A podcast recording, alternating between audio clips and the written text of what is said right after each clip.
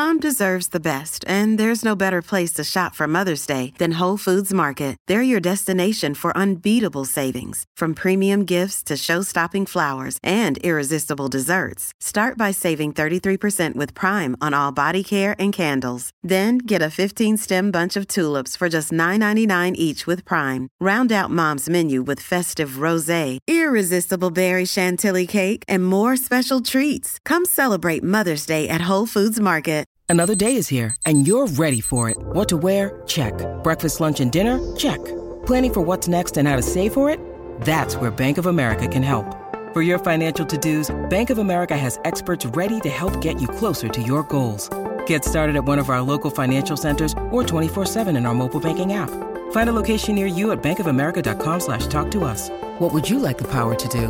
Mobile banking requires downloading the app and is only available for select devices. Message and data rates may apply. Bank of America and a member FDIC. Hello, everybody. This is Marshall Poe. I'm the editor of the New Books Network. NBN listeners like to read books and buy them. So we thought we'd tell you that right now, our friends at Princeton University Press are having a remarkable site wide sale. You can get 50% off books, including ebooks and audiobooks, with the code 50, F I F T Y, at checkout until May 31. You can save some real money on Princeton University Press books. I encourage you to go there and check it out.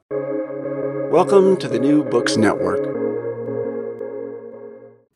Welcome to New Books in Mathematics, a podcast channel on the New Books Network. I'm Cory Brunson, a host of the channel. I'm talking today with Dr. Ellen Peters, author of the new book Innumeracy in the Wild Misunderstanding and Misusing Numbers, published last year, 2020, by Oxford University Press. Innumeracy has long been a recognized problem for individual and collective decision making. We act on numeric information every day in ways that affect our physical, social, and financial well being and civic institutions, including formal education, journalism, government, and healthcare, must communicate this information to a public with an often limited bandwidth for it. This book brings an extensive literature to bear on questions of how our numeracy affects our lives and what we can do to improve it. It is extremely well organized and makes a solid resource or course text, but by thoughtfully explaining and illustrating concepts, also makes itself available to interested readers, like myself, outside the field. It's my pleasure to be talking with the author today. Ellen, welcome to the podcast. Thank you so much, Cory. It's a pleasure to be here. It's a pleasure to have you.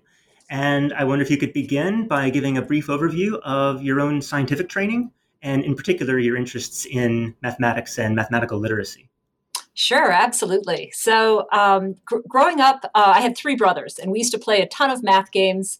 And all four of us, in the end, graduated college with engineering degrees. Um, and for me, it was um, I, I, just I loved math. Math problems were fun. They were interesting. They were just like these little puzzles to solve.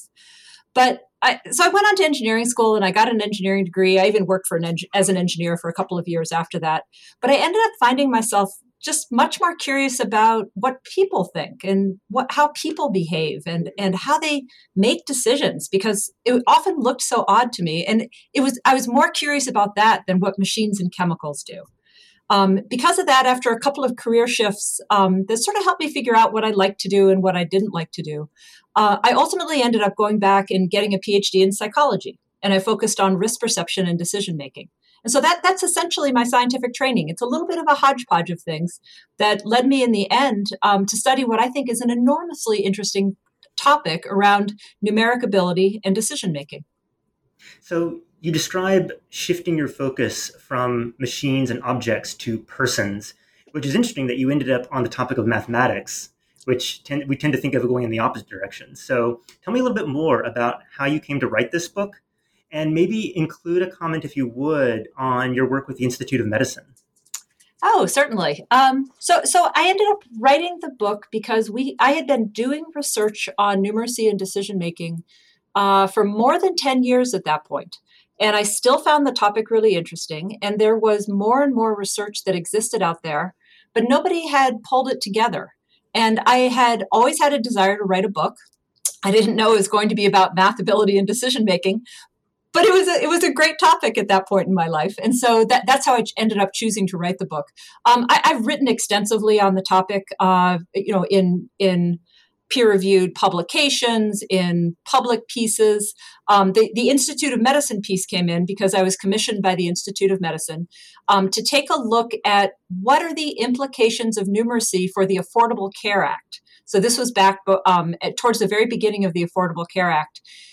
And what they were interested in is um, is it possible that with a whole new um, set of patients com- coming into our health system through the Affordable Care Act, because suddenly they're allowed to have health insurance, what are they going to look like? What are the communication issues going to be? Are, are they going to be different from the, the patients who've been in the system before this? And in fact, people um, who didn't have health insurance prior to the Affordable Care Act actually are less numerate than the people who already had health insurance prior to the Affordable Care Act. And so the communication issues are the idea that these patients, if they're lower in numeric ability, um, healthcare providers like physicians and, and other and um, and other people need to just pay more attention to how they're communicating to make sure that they can actually understand and use the information. So, taking that into account, you're clear in the preface about your main goals with the book. And I wondered if you could also say what audience this book is intended for. Whom are you writing to here? Excuse me. Yeah. So I'm, I'm, actually writing the book primarily for academic researchers like myself, researchers who are interested in numeracy and decision making what, what I hope is that it'll, it will also be useful to researchers who are in related fields, like in medicine or political science or the environment, um, who, who want to better understand how the public again understands and uses critical numeric information because numbers are often very important. Um, I also hope it'll be um, valuable to people who are really good at math already, but they can't figure out what the less numerate people around them are doing um, and maybe even to less numerate people who want to do better because I try to give some tips along the way for how to figure out some of the um, um, some of the ways that people present numbers or some of the decisions that are kind of thrust upon us but that have numbers in them but less numerate people don't tend to use them well. Frankly as a mathematician i saw myself as you prompt the reader to several times in the book to think about whether you see people you know or perhaps yourself I did see myself several times, sometimes from the uh, as one of the case studies of someone who's more numerate, but sometimes in those concerning less numerate people. So I felt somewhat challenged and at the same time validated by reading about the struggles that people have and what the methods are. We'll get to this at the end of the discussion uh, to hone one's own numeracy. But to begin with, uh, in your first section, section one, you identify three types of numeracy or three types of innumeracy. Uh, the differences are essential to understanding the rest of the book. So I'd like to start the to ask here at the outset how they differ from each other and how they're measured. Yeah. So okay. So there are three types, um, and I'll name them first, and then I'll describe them briefly. So there's objective numeracy, there's subjective numeracy, and then there's this very evolutionarily evolutionarily old intuitive number sense that we have. So uh, objective numeracy is is what we normally think about when we think about math ability. It's the ability to understand and use basic prob- probabilistic concepts and, and other kinds of mathematical concepts. And we measure it with a math test. And so when we measure it with a math test, we, we give them a set of math problems and we simply count up the total number of correct responses. Um, the, you know, the measures that ex- that exist out there are often focused on probabilistic uh, questions. They sometimes include some algebra or some arithmetic. Um, one of the most common measures comes from Isaac Lipkus and his colleagues, and it's really focused on uh, on things like understanding risk magnitudes, um, understanding percentages and proportions. Um, how do you convert a percentage to a proportion? Uh, so, so, an easy question um, from from that particular measure is, and it's a super easy question: which of the following numbers represents the biggest risk of getting a disease? And then participants are asked to choose one of three responses: one percent, ten percent, or five percent. Now you know the answer to that, and I know the answer to that, but but not everybody does. It, it's a pretty easy it's a pretty easy question. Um, about eighty three percent of U.S. adults get that answer that question correctly, but that does mean that seventeen percent of U.S. adults, and this is a nationally representative sample, weren't able to answer the question correctly.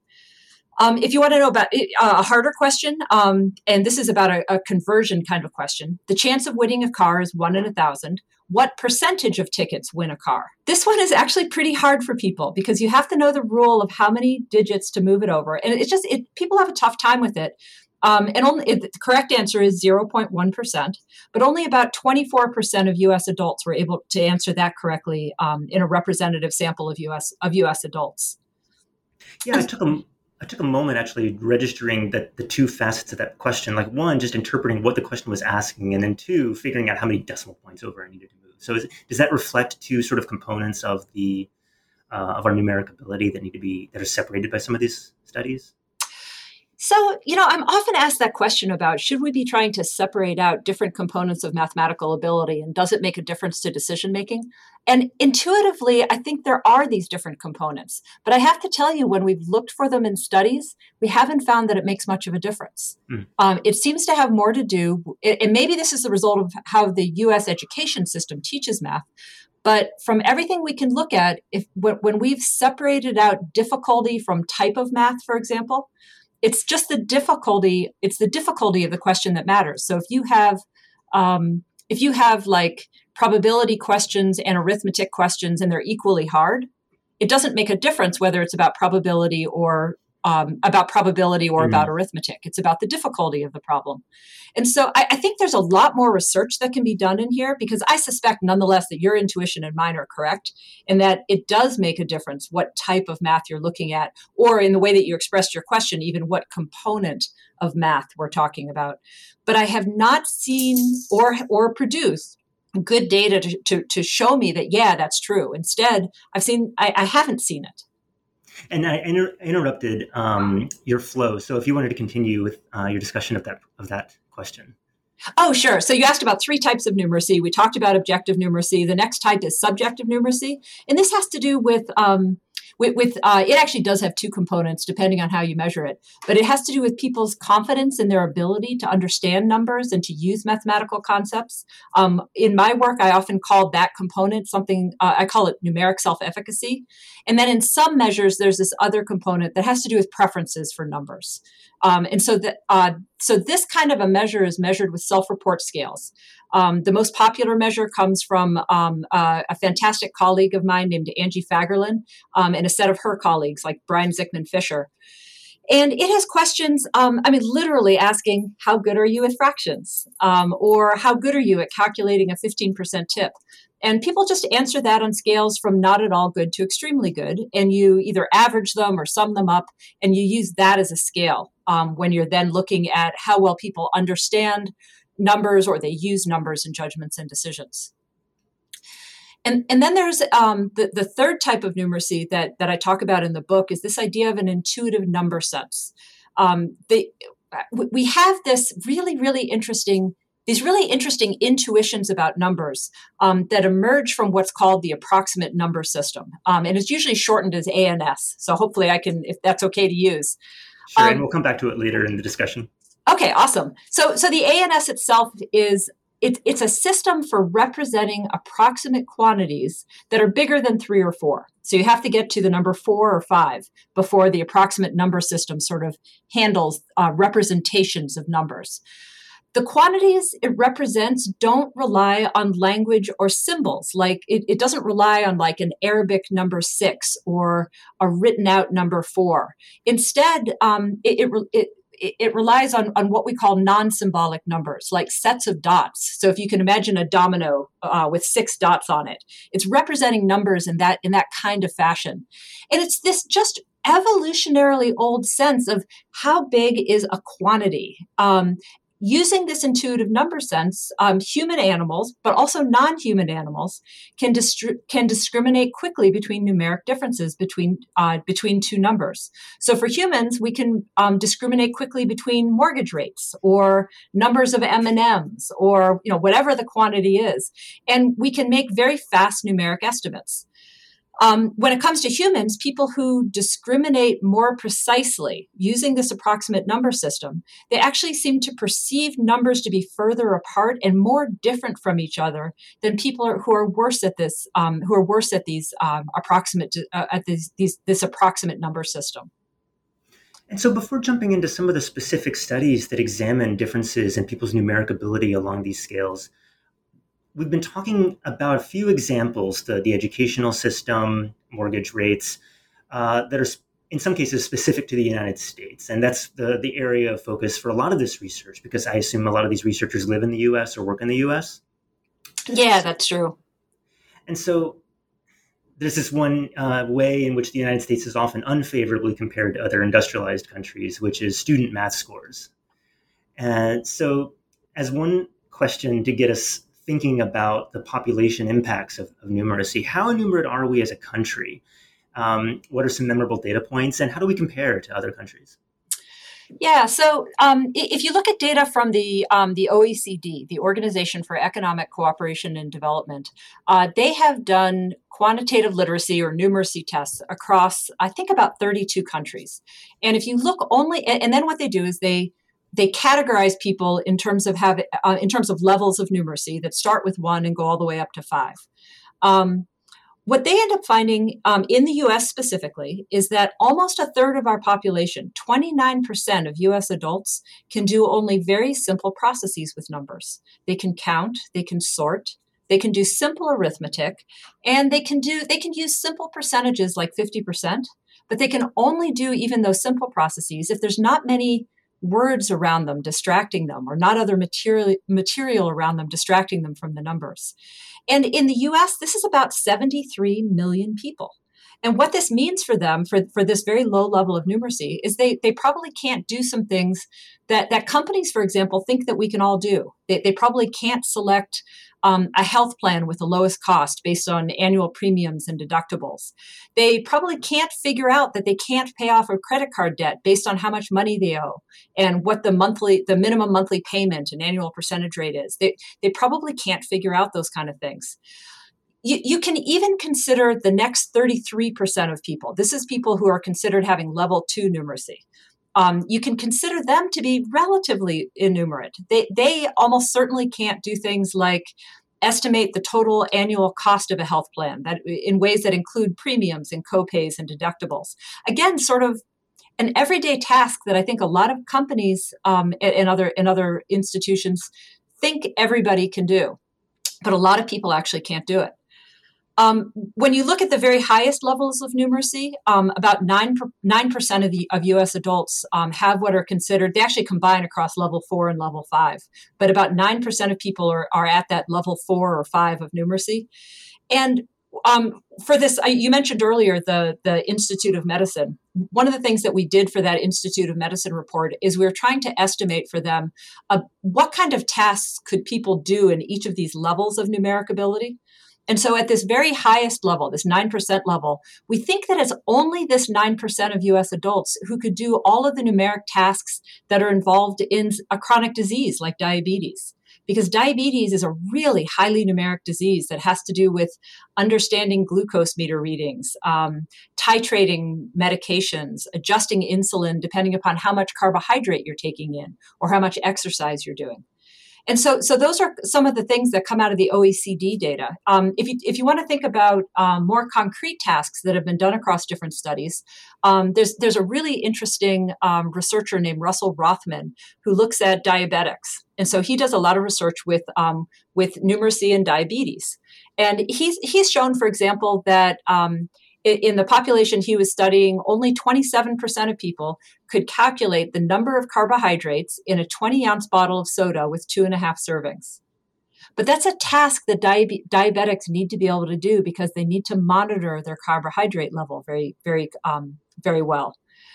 Um, a- another study uh, found that about 40% of American, only about 40% of Americans can figure out when to take a missed medico- medication dose that they need to take two to three hours after a meal. But they weren't able to figure it out. About 40%, only about 40% could figure it out. And so you get these very, um, you know, it, it, you get these very difficult a lot a lot of difficulties with numeric ability that exist in the population and that I think go unrecognized by a lot of people. You're leading very directly into a question I was about to ask, which is that while a lot of this research focuses on very specific incidences or especially these example questions that are given, you might think that these are trivial things that people may, may or may not be able to do. But you point out several times in the book that these effects on real world decisions can compound over time. And so I wonder if you could elaborate on that here.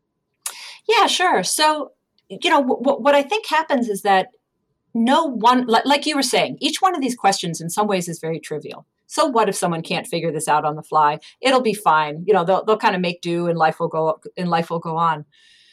Um, but I think it, I think it might be kind of like smoking one cigarette. I think, you know, if, if, you smoke one cigarette, it doesn't make any difference. Smoking one cigarette has essentially no impact on your life. It's a cigarette. Who cares? It's like this little thing. The problem is that if you smoke one cigarette and then you smoke another and then you smoke a pack and then you smoke five more packs, that those that that one cigarette at a time um, seems to compound and end up with just huge, tremendous negative impacts on the body. And I think something similar, maybe not that huge, but something similar, I think, might happen with might happen with innumeracy, where people who are less numerate make a single mistake that you know really doesn't matter that much in the moment, but over time, if you continue to make lots and lots of little mistakes, they may compound and ultimately end up um, end up so that you are making lots of worse decisions over time, and you ultimately end up with less um, with worse health and financial outcomes and worse well being. And so it's that I think there's a cumulative risk of innumeracy. So getting into some of the the discussion of these measures of numeracy in section two, I don't think we have time to go through a bunch of examples, but I would like to tackle one. So, for example, sure. um, you look at numeric inconsistency, one of the topics of this chapter, through a study that used what's called the standard gambling task. So, could you talk a little bit about this kind of this kind of research? Yeah, so um, sometimes researchers or policymakers um, want to understand the value of different health states. And the study you're referring to is, is done by some physicians, actually. And they're interested in what's called um, measurements of health utility. Um, the problem is that measuring utility can be really difficult. One of the classic methods that's used is what you mentioned. It's this standard gam- gamble task. And what happens in these tasks is that participants are told to choose between living in a particular health state for the next 10 years, and that health state is described to them, or take a gamble of a painless treatment that has a chance of death, but otherwise guarantees perfect health. And so, it, I mean, it literally is a, a, gam- a gamble with health that, um, that, pe- that people are taking. Um, and what, what these researchers were interested in is okay, that's one measure of health utility. And, and I should mention, by the way, that um, health utility measures are intended to assess the burden of disease, especially for chronic disease patients. And w- what you can do is you, you can do things like look before and after some intervention to see if the intervention helped or not. So if you see an increase in health utility, the intervention helped. If you see a decline, you can see the, the intervention in fact hurt. So that, that's the idea behind it. So the standard gamble task is, is one of the, the classic measures. There are other ones too, though. And what these researchers were interested in is they wanted to compare okay, these are all measures of health utility. They should all be the same. Are they the same for everybody? And does that change depending on people's numeracy? So they had people do the standard gamble task, but then they had them rate the same health states using um, two other methods. One of their other methods is called a visual analog scale, and it's essentially a thermometer from um, where zero is death and 100 is perfect health, and people are asked to rate how they feel about some particular health state. So you have a line on a sheet of paper, and you mark how far from one end of the line to the other. You rate the importance or the exactly. I mean, you think uh, think about it more like a thermometer going up and down. Um, okay. So that so and, and higher is and higher is better. So very but, but much that, a visual thermometer very much a visual thermometer exactly yeah. Okay. and so the idea is both of these should measure health utility and and you want to be able to measure health utility because you want to find out if your interventions help or hurt your, your health interventions. And what they found was that um, it was just very imperfect. Um, and so people who are highly numerate did pretty well in terms of of rating their rating these different health states pretty similarly across the, the two measures. But people who are less numerate were very inconsistent. They they, they actually didn't they, they just rated the, the same health state very differently depending upon how you ask them numerically. Another topic you address in this section is framing effects. And I specifically wanted to ask about this because it seems especially relevant to public health communications. So, similarly to your um, your work with the IOM, I wonder if you have thoughts on how communicators have explained or could explain concerns like infection risk, vaccine effectiveness, and adverse events, things that are in the news all the time in the midst of this pandemic. Yeah, so so framing effects are the idea that you can describe the exact same thing in positive terms, 90% survival, or in negative terms, 10% mortality. So you can have a positive frame or a negative frame on something. And the, the numbers are logically identical. It's the same thing. The issue is that people, including experts, by the way, they tend to feel worse when things are described in negative frames, like that, that 10% mortality. And they feel better, they feel more positively if, if it's described in a positive frame, like the 90% survival. Um, during the pandemic, for example, if you want to talk about like infection rates, during the pandemic, most numbers have been described in negative frames: the percent infected, the the the or the number infected, even, and the number of deaths. Or they've been told stories about individuals, even. Um, but the problem the problem is that those the, those frames can end up making a difference. And and in fact, we actually did. We haven't managed to publish publish this yet, but we've had rapid funding from the National Science Foundation to conduct a longitudinal survey. And one of the things we've been and we've been tracking reactions to this real-time emergency in a group of Americans starting back uh, more than a year ago, back in mid-February of 2020. Um, well, and, if and, I can ask, was that intentionally started when when there was news of this emerging pandemic, or was that coincidental? Um, it was started on. It was started. We uh, rapid funding. You can get funding within just a few days um, mm. with a grant proposal. And so we saw um, in the news. We saw this news happening in China of this of this weird virus that's that was that was growing. And what we thought we were going to be doing with rapid funding um, is tracking Americans' reactions to what was going on over there mm, to the news. And and exactly. And in the end it was you know it's all of our lives and the world shut down and it, has been very very interesting. A demonstration perhaps of the importance of just doing open-ended research with the possibility of gaining new insights that were unexpected. Well and also you know big huge kudos to the national science foundation for being willing to fund this kind of research and to be able and to be willing to fund it in a very quick efficient fashion so that you can actually get out in front of something that happens to be emerging on the fly yeah, well done um, all around, actually. Yeah, no, they they are they're amazing. One of the things that we asked about, and this is related to your question about framing.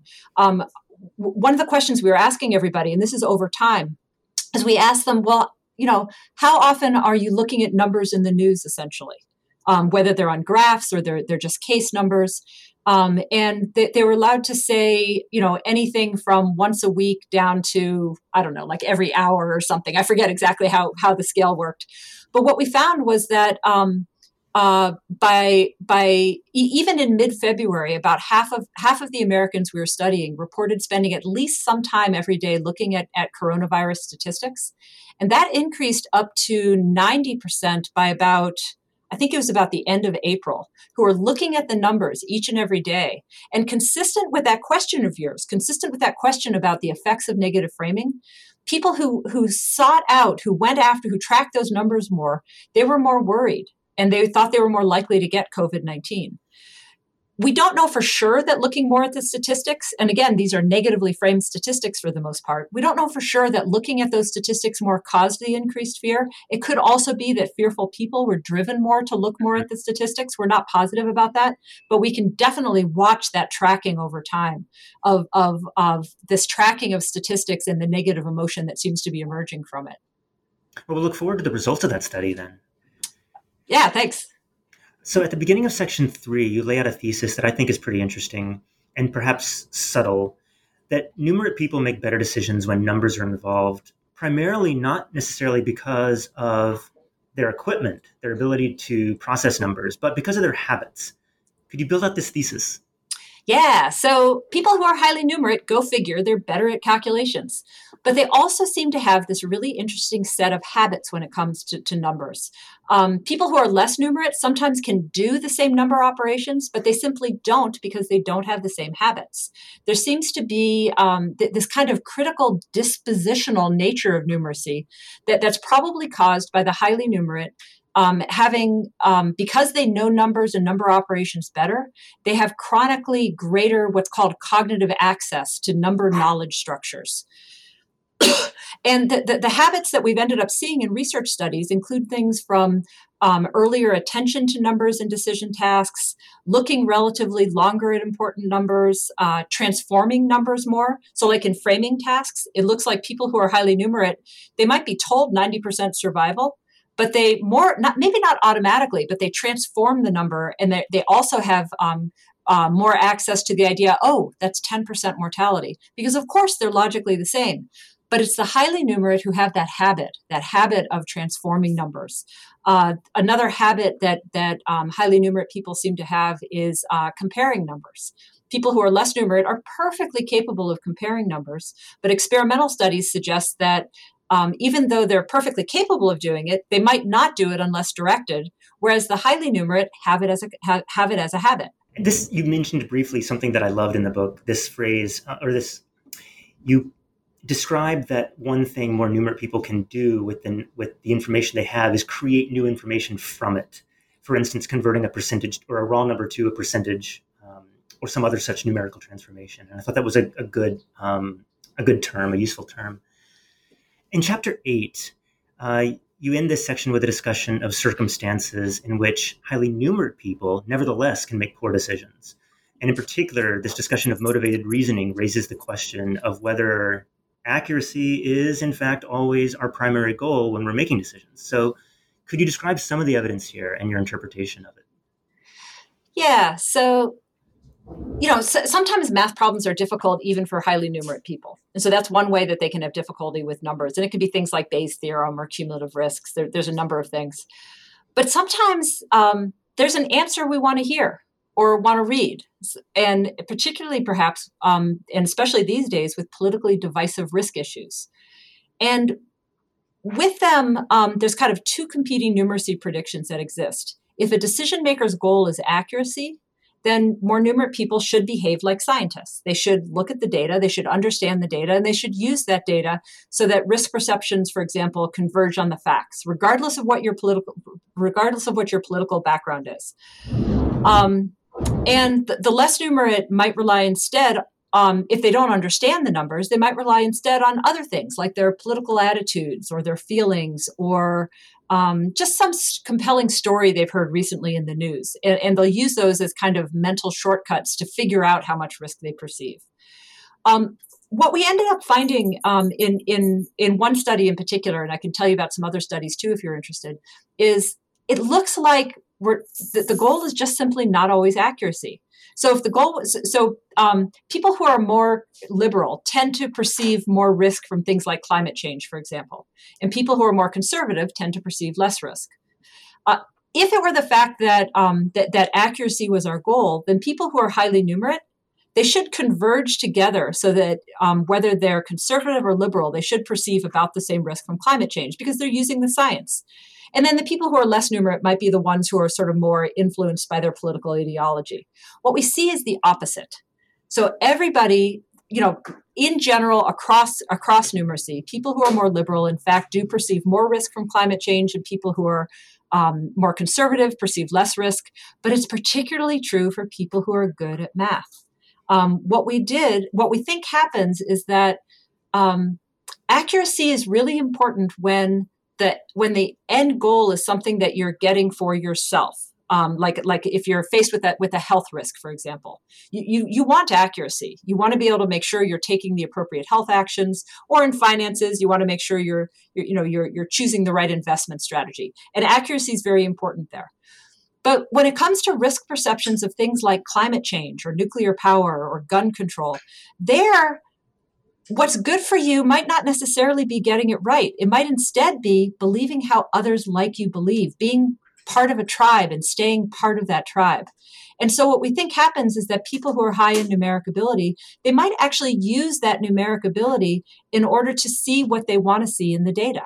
And so they're they are motivated and they think through the data and they think through the facts in a motivated fashion that gets them towards a different goal, which is to remain part of their tribe, whether liberal or more conservative. So, working out, uh, returning to the discussion of consequences, because this is ultimately why we care about the effect of numeracy on our decision making. You spell this out in much greater detail in chapter nine. So, to begin with, can you describe some ways that numeracy impacts our financial lives? Oh, sure. Yeah, there's some great examples actually out there. So th- there was a study that was done, I believe it was done in England, um, and in this one stu- in this one particular study of people who are 50 and older. So it's a particular it's a particular age group, and they had both spouses answer numeracy questions, and then they met and then they had them self-report. Well, how much wealth do you have? And when both spouses answered three out of three numeracy questions correctly, their household wealth was about 1.7 million dollars. Okay, so 1.7 million if they answered both all three questions correctly. When neither spouse answered any questions correctly, household wealth was only about $200,000. It was substantially, substantially less. And that's controlling for other aspects of intelligence and other and, and other demographic kinds of variables. Um, there's another study, um, people who had, uh, it, this, this, happened to be among men only, um, men who had the highest numerical ability in the group, um, they were almost two and a half times more likely to be in the highest wealth group rather than the lowest while um, men um, with the worst numerical ability within the sample, they were over six times more likely to be found in the lowest wealth group rather than in the highest. And so it look, and again, these are controlling for different different a- other aspects of non-numerical intelligence. And then you just see other things. You see that the people who are less numerate um, not only do they differ quite a bit in, in wealth from the people who are more numerate, but they're more likely to default on mortgage loans. Um, they're, they're more likely to overdraw their bank accounts. They're less likely to save and, and even plan for retirement. And so you see a, a variety of different um, financial behaviors and financial outcomes in the end um, that are associated with numeracy controlling for these other aspects of intelligence. Now, numeracy impacting our finances is serious, but it's also not necessarily very surprising. It's less obvious, though you've talked about it before earlier in the discussion, how numeracy can impact our health decisions. So, what does the research tell us here? Yeah, so um, when it comes to health, there's a lot of ways that that numbers end up mattering. Um, you have to do things like schedule appointments, get to them on time.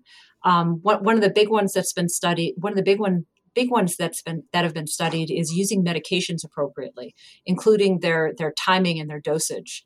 Um, you know, so so with um, with diabetes, for example, we talked about the idea that they often have to titrate their medication um, uh, and, and calculate, uh, other patients have to calculate how to switch from one dose to another and on a particular timing. So, so medica- taking medication is actually surprising, surprisingly numeric, depending upon um, what the medication is. Um, other things you have to do if you if you think about going into a doctor's appointment, um, they, they, often ask you to estimate um, how often you've experienced headaches or some other symptom. So you, you actually have to estimate a count. Um, you have to count or estimate calories consumed or burned through exercise if you're trying to lose weight, for example. Or if you're a diabetic, you often just have to do those kinds of tasks all the time. Uh, if you think about um, health insurance, here in the US, uh, we have health insurance, and making good use of health insurance requires understanding some really heavily numeric premiums and deductibles and copayments. And, and so, health in the end is highly numeric, it's surprisingly so. Now, in our email exchanges, you shared with me an opinion piece you co-wrote uh, for the Washington Post a couple of years ago, which is takes us exactly where I want to go next. You write there, if people quote have poorer math skills that don't support their numeric confidence, they may make mistakes that go unnoticed and suffer the consequences. For those that are lower in numeric confidence, having good math skills makes little difference to their health or finances, presumably because they fail to try. Can you elaborate on this? How common yeah. is it that we mismatch our skills and our confidence, and how does it matter in both directions? Yeah, so so what we ended up doing is we, we did two studies. We had a study in finances and we had a study in in health. Um, the, the, the personal finances were self-reported financial outcomes. In health, it had to do with physician reports of disease activity among a set of chronic disease patients. So two very very different studies, but we were studying the same hypothesis. And what we were interested in was the idea that um, and it goes back to, you might remember the two measures, two of the measures that we talked about early on. We had objective numeracy measures, and then we had subjective numeracy measures. And in particular, we talked about, I, I mentioned at least briefly the idea of numeric self efficacy or numeric confidence, how much confidence you have in your math ability.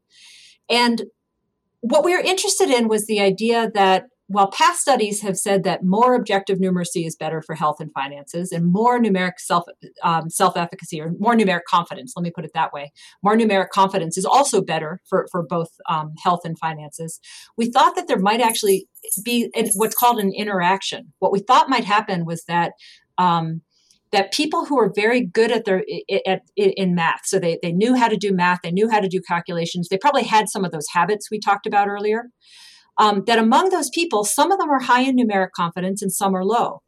But confidence is associated um, in the psychology literature that confidence is associated with whether you persist in a task or not.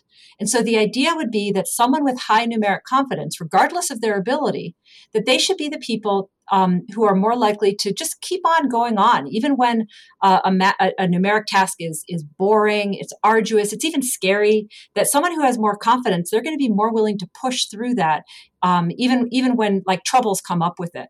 And so, if you're high in ability and high in numeric confidence, then you should persist, and you have the abilities to to support that persistence. So you should do particularly well. But if you're high in ability and have low confidence, then you may not persist as much. And as a result, you may not do as well, even though you have the same ability. So, so we see that on the one hand, but then let's think about the people who have low numeric ability. So they're low in objective numeracy. Some of them, nonetheless, think they're kind of God's gift to math because that's what happens. We have people who are overconfident. And if they're highly confident, then again, despite regardless of their ability we think that they're the, that they're going to persist when it comes to numeric tasks. They're going to go ahead and try they're going to go ahead and persist even when it gets hard or boring. But the problem is they don't have the ability to support the persistent activities they're taking on and they may make mistakes. They may not recognize the mistakes because you need ability to recognize mistakes. And therefore someone with low ability and high confidence we think that they're going to do the worst. And in fact we see that general pattern um, across both studies. So, so that um, when it comes to um, self-reported financial outcomes, but also the disease activity of chronic disease patients, what you see is that people who are high in confidence, they do really well if they're uh, high in ability, but they do quite poorly if they're low in ability. And the people who are low in confidence, it's almost like their math ability doesn't matter. And it makes sense from a persistence standpoint because they never try to use them. They don't have the, they lack the confidence and therefore they don't try to use them. So you get this very, very interesting pattern.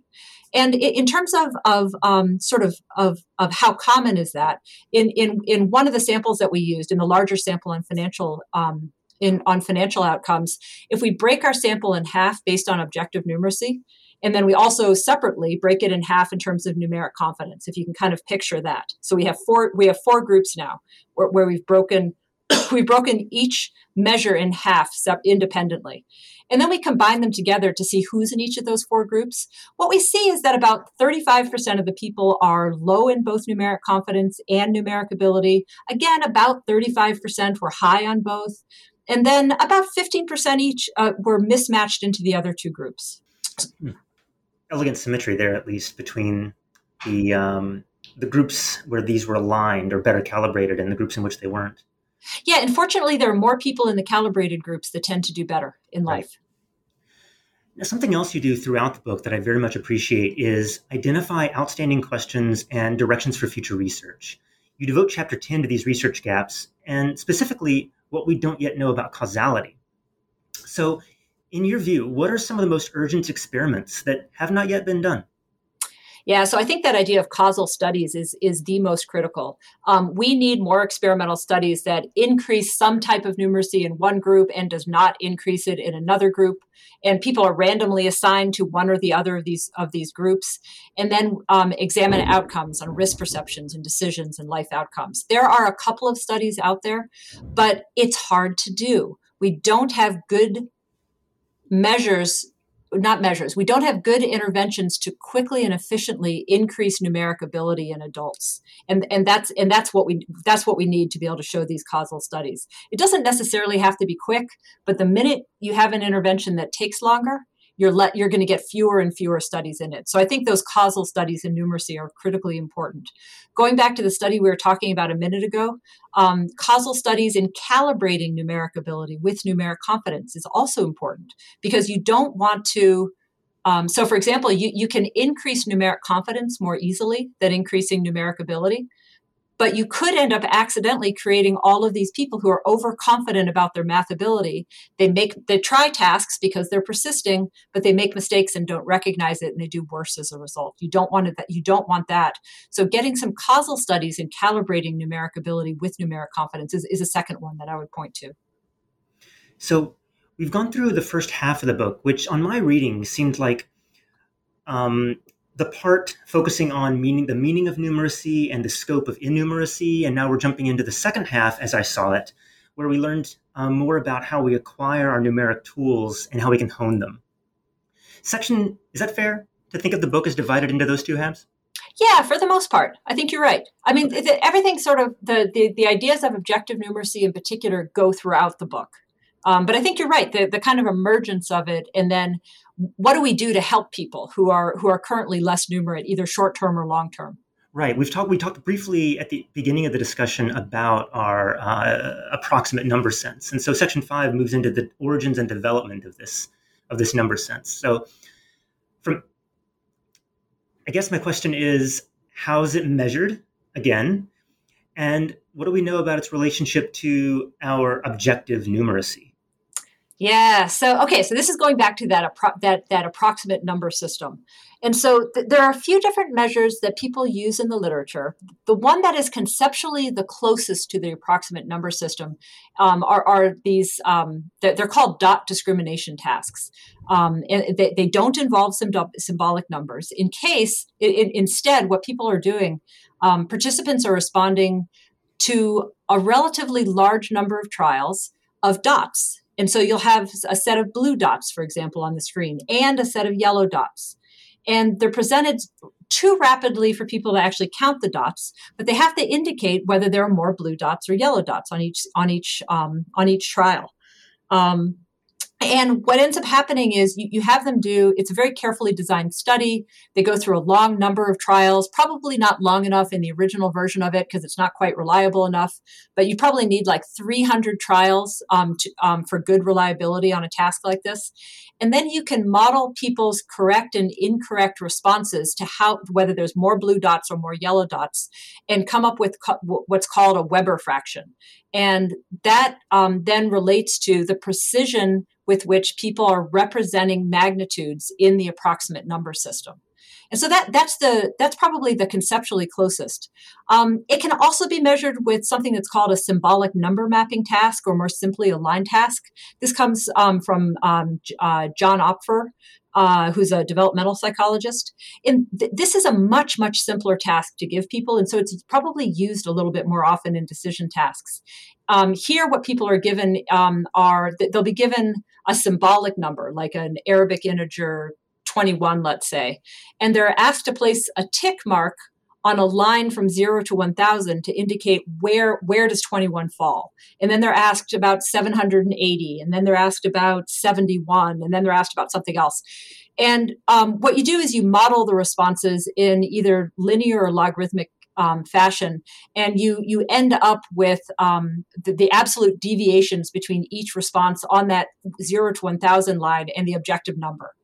This measure is not a direct measure of the ANS. It in, it involves um, it involves the ANS, but you also have to map symbolic numbers onto the numerical magnitudes in memory. So it's a somewhat confounded um, somewhat confounded measure but it gets closer to decision making because it has symbolic numbers. And that's what decisions usually have. They have symbolic numbers. And so it's one of the measures that's used pretty often. Mm, so a direct link in that sense between an instrument used to measure our approximate number sense or innate number sense, but that has a component of the system, the symbols that we need to use in everyday life to deal with numbers.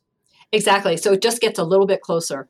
And and you asked earlier about the the relationship to objective numeracy. People who have a more precise sense of number in this approximate number sense, they tend to be more numerate. In fact, you can even look mm. at school. You can even look at school children, um, kids who are whose appro- whose approximate number sense was um, assessed, I think during kindergarten it was. If you then look at their math ability by grade one, they've improved their those who have the more acute sense the more precise approximate number sense they improve more in their math abilities by the next grade and so you see this linkage um, both correlationally among adults and kids, but then you also see it prospectively in children. Um, so it's a very, it's a really, really interesting system. We don't know nearly enough about it in terms of decision making. There's there's only sort of a handful, maybe more than that, maybe a dozen studies that have been done. But it's a very, very interesting system. Um, continuing this theme, chapter 12 examines the origins of numeracy differences, both inheritance and education. And on my reading, the key takeaway was that a better understanding of both of these can help us improve the one we have control over. Is that fair? Yeah, I, th- I, think that is fair. I'll, you know, but partially I was just doing that because every I, I talked about both of them because everybody asks about is it just genetic, and it is not just genetic. And so I, I think really I, you know, fr- from my perspective, I included the I included the, the inheritance portion in order to show yes, there's some effect there, but there's also this huge effect of education itself, and everybody can learn math, and yes, you can too. That was sort of my that was really sort of in the back of my head my purpose behind behind including that section. And it comes through clearly. Um, you also discuss some of the potential um, needs in formal education, and I wonder if you could speak to that here. Yeah. So it, you know, in terms of in terms of formal education, um, it really comes it comes down to two things. First, you get the biggest bang for your buck with math education with little ones. You know, um, you, you, don't want to miss critical learning periods. You, you you get these critical learning periods in development, and anytime a child learns um, masters skills earlier, it makes later learning easier because otherwise if you don't master those skills earlier and suddenly you're, you're hit with more difficult things to learn when you haven't really learned those earlier skills yet you just get further behind and so we want early education to create um, what, I'll what, what I'll call the, these positive feedback loops for kids, so that you know they, they learn the early they, they learn the early easy stuff that leads to greater math confidence, and then that's what allows them um, to go on and to conquer what are increasingly difficult problems. And so you you want to support children's math uh, ability, but you also want to support their math confidence, so that you can get this kind of positive feedback loop going. And then the, the second need in formal education um, is completely related to this. It's the idea of reducing math anxiety to support learning. Um, that you know, there's a lot of math there's a lot of math anxiety out there among kids as well as adults, for that matter. Um, and the math anxious tend to avoid math math courses and math content more than those who are those people who aren't as math anxious. But this avoidance then causes them to learn even less and to perform even less well. So you, you want to reduce social contagion of math anxiety from teachers and parents because there's data suggesting that there is this kind of contagion that teachers and parents both can accidentally communicate math anxiety to their kids. Um, and you don't want that math anxiety to block math learning. And so reducing math anxiety, I'd say, is, the, is one of the other great needs in formal education. Now, section six, which continues these themes, details other ways we understand numbers beyond the approximate number system. And I was delighted to learn that our acute number sense might be better understood as logarithmic than as linear. So I wonder if you could briefly explain the reasons and the implications of this. Yeah, so the, the approximate number system is it's a perceptual phenomenon. This is not something that we think through. This is this is just how we perceive um, magnitudes in the world around us, um, and in ways again that we share with other species. Um, it, it's again, it's just it's a super interesting system. In these perceptual comparisons, what they think happens is that um, we we perceive numeric magnitude in an inexact way. So if you think about um, perceiving the number seven what, what they think happens is that there's this um, clipped Gaussian distribution of, of, of, of magnitudes that sort of exist in your head. You don't think about it, but when you see a number seven, you know almost instantaneously that it's about a seven. A little less likely, it might be, you know, it, it might be a six or an eight. A little less likely than that, it might be a, a five or a nine. But you get this interesting clipped Gaussian distribution. And then when numbers are close together, those clipped Gaussian distributions overlap and you get confused between them. You're not positive whether it's a five or a seven, for example. But if the numbers are further apart, let's say a five and, an 11, those, those distributions of, of, of that, that representation of magnitude in your head, they're far enough apart that the, the distribution of your representation, it doesn't overlap as much. So you can tell immediately, oh, 11, of course, bigger than five. But surprisingly, numbers that are close together, like a five and a six, it takes us a little bit longer to tell which one's bigger. It's really very, very interesting. And then there's another thing that happens on top of that.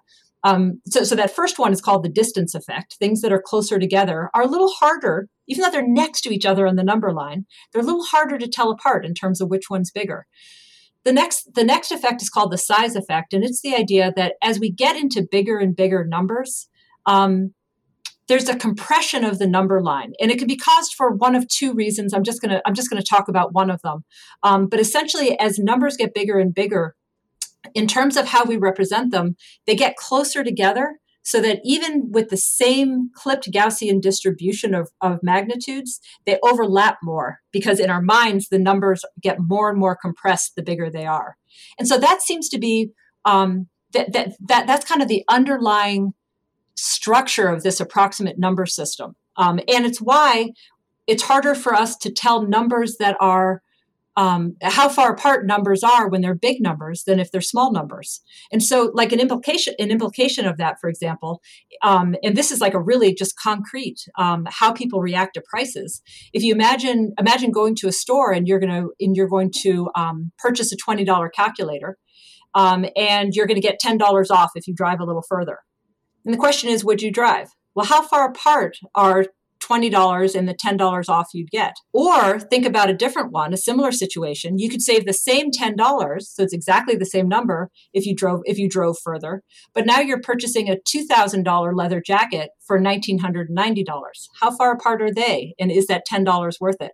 There's a huge difference in our perceptions between those things even though the absolute $10 difference is exactly the same. And it seems to be because of our approximate number system that again, when we're trying just quickly, intuitively to tell how far apart are two numbers, and in this case, does how far apart they are make it worthwhile for me to drive further? Numbers that are very big seem much closer together than numbers that are very small.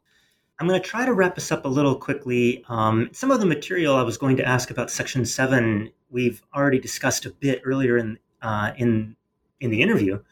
But one thing I did want to definitely ask is among the several strategies you survey for communicating information grounded in numbers, are there one or two that you think are most important to spotlight? Yeah, so you know, I think the biggest one that I would spotlight um, is the idea that we, we over and we talked about this too. We overestimate how facile people are with numbers. We overestimate their numeric ability. Um, and so the thing that I think is probably most important is to reduce cognitive effort and do the math for people when you're when you're presenting numbers. And we often don't do that. And so I, I wrote recently, um, I think in a in a piece for the conversation, if I recall, um, I wrote recently about a tweet that came out from the New York Times. And this is going to go back to our discussion on framing effects, by the way. Um, so the New York Times tweeted out, and this is a quote from the tweet nearly half of New York City voters know someone who died of COVID 19. 74% of white voters said they did not know someone who died from coronavirus, but 48% of black voters and 52% of Latino voters said they did know someone who died from coronavirus. Notice that some of those statistics referred to knowing someone and others to not knowing someone, and they mixed them up in the same sentence. But this mixture of frames is confusing because people you're, you're requiring more cognitive effort from people to figure out what the heck is going on there. And what the New York Times should have said is they should have said 26% of white voters said they knew someone who died, and so did 48% of black voters and 52% of Latino voters.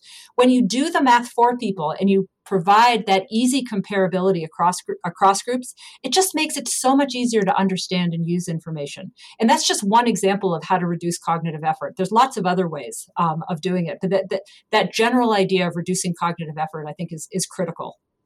I feel like there's been a lot of discussions from journalists reflecting on their communication styles and a lot of recognition lately of the importance of doing the work for the reader and this seems to fit really squarely within that conversation. Is that fair? Yeah, yeah, yeah. I, I think absolutely. I think that we. Um, it, it, goes back to the idea that as as communicators, whether we're communicating to our friends or I'm communicating to you or a journalist is communicating out to the world, we often overestimate how well we communicate because we're often not really getting feedback to tell us how good or bad that we're doing.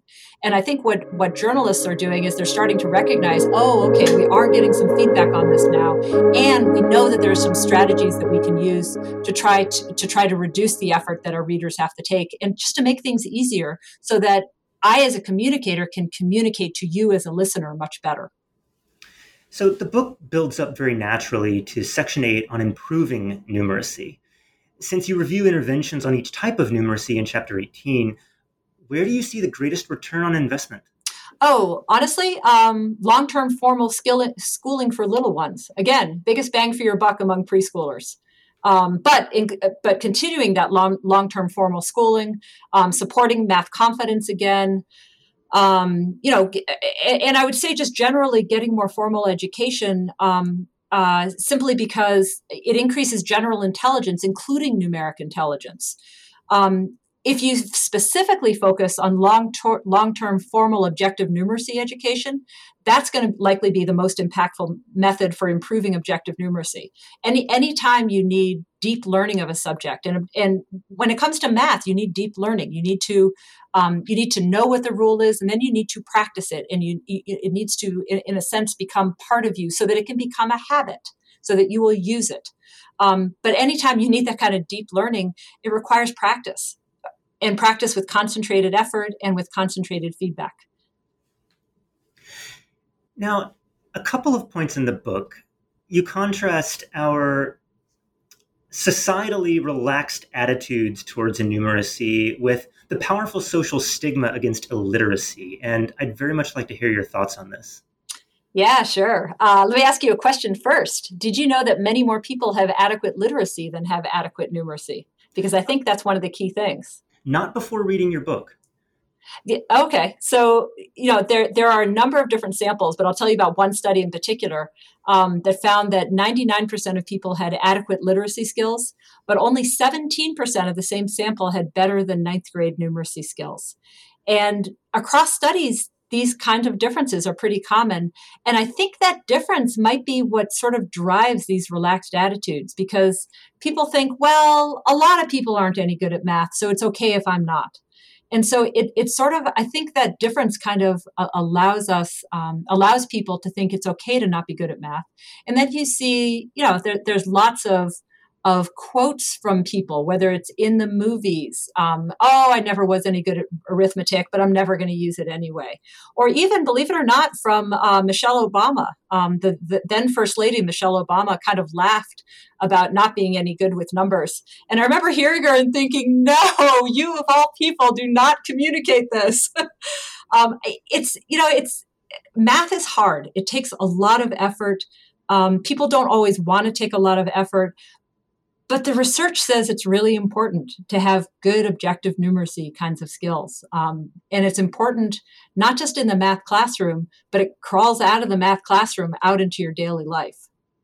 And I think the book as a whole does a good job of pointing out this discrepancy without suggesting that we should have a greater stigma uh, or treat people worse for being innumerate or having less numeracy, but rather to really focus more attention on improving numeracy, both individuals and as a society.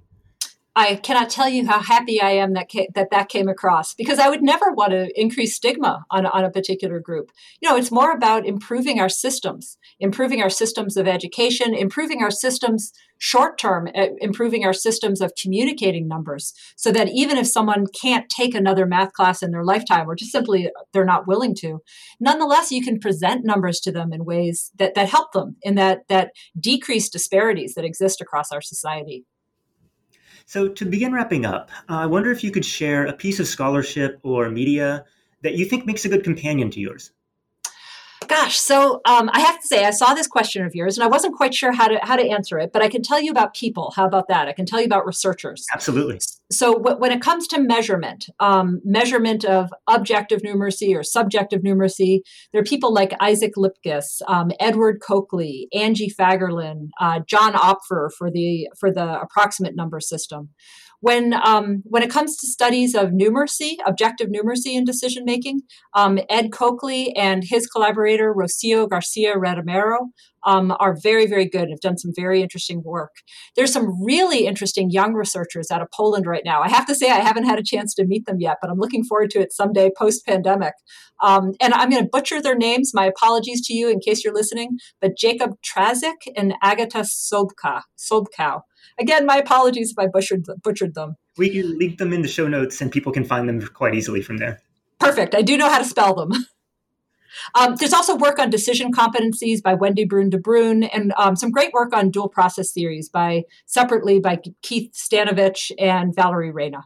So lots yeah. of people. There's some tremendous researchers out there working in this part of the field or at the edges of it. As a final question, what projects are you working on now? Oh, you know, so I have some great people in my lab and as collaborators. They're not always in my lab. Um, we're working on a variety of things. Uh, right now, with Par Bjälkebring in Sweden, I'm looking at the effects. We're looking at the effects of objective numeracy on people's reported financial well-being and overall well-being. Some very, very interesting stuff. Um, with some others in my lab, uh, we're looking at the mood inducing effects of doing math problems and what implications that has for, um, for, uh, for decision making. Um, we're still looking at some research looking at trying to improve numeracy in the classroom, trying to come up with some of those methods where you can improve numeric ability more quickly, um, maybe by taking advantage of a math classroom. If anyone out there is interested in research like that and being a collaborator, feel free to get in touch. Um, and uh, you know, with Gretchen Chapman at at um, Carnegie Mellon, we're looking at how should we present big numbers like budget numbers because that's really important to being a good citizen in our society. Uh, it's a whole variety of things. And does that research in classroom, in improving classroom numeracy, have potential to assist with these causal studies that you think need to be conducted? That's exactly right. So what we're trying to do is we're trying to improve numeracy in the classroom, and then at the end of the class, um, we actually insert our experiments. We look at um, we look at decision studies, we look at financial outcomes, health outcomes, and then we look to see if our intervention worked in terms of improving objective numeracy. Does it also work in terms of improving decision making and outcomes, like health behaviors, for example? So that that's exactly what we do. That's that's the purpose of it. Very cool. I've been talking with Dr. Ellen Peters, author of the new book, Innumeracy in the Wild Misunderstanding and Misusing Numbers, published in 2020 by Oxford University Press. Ellen, thanks so much for joining me on the podcast. It has been such a pleasure. Thank you so much.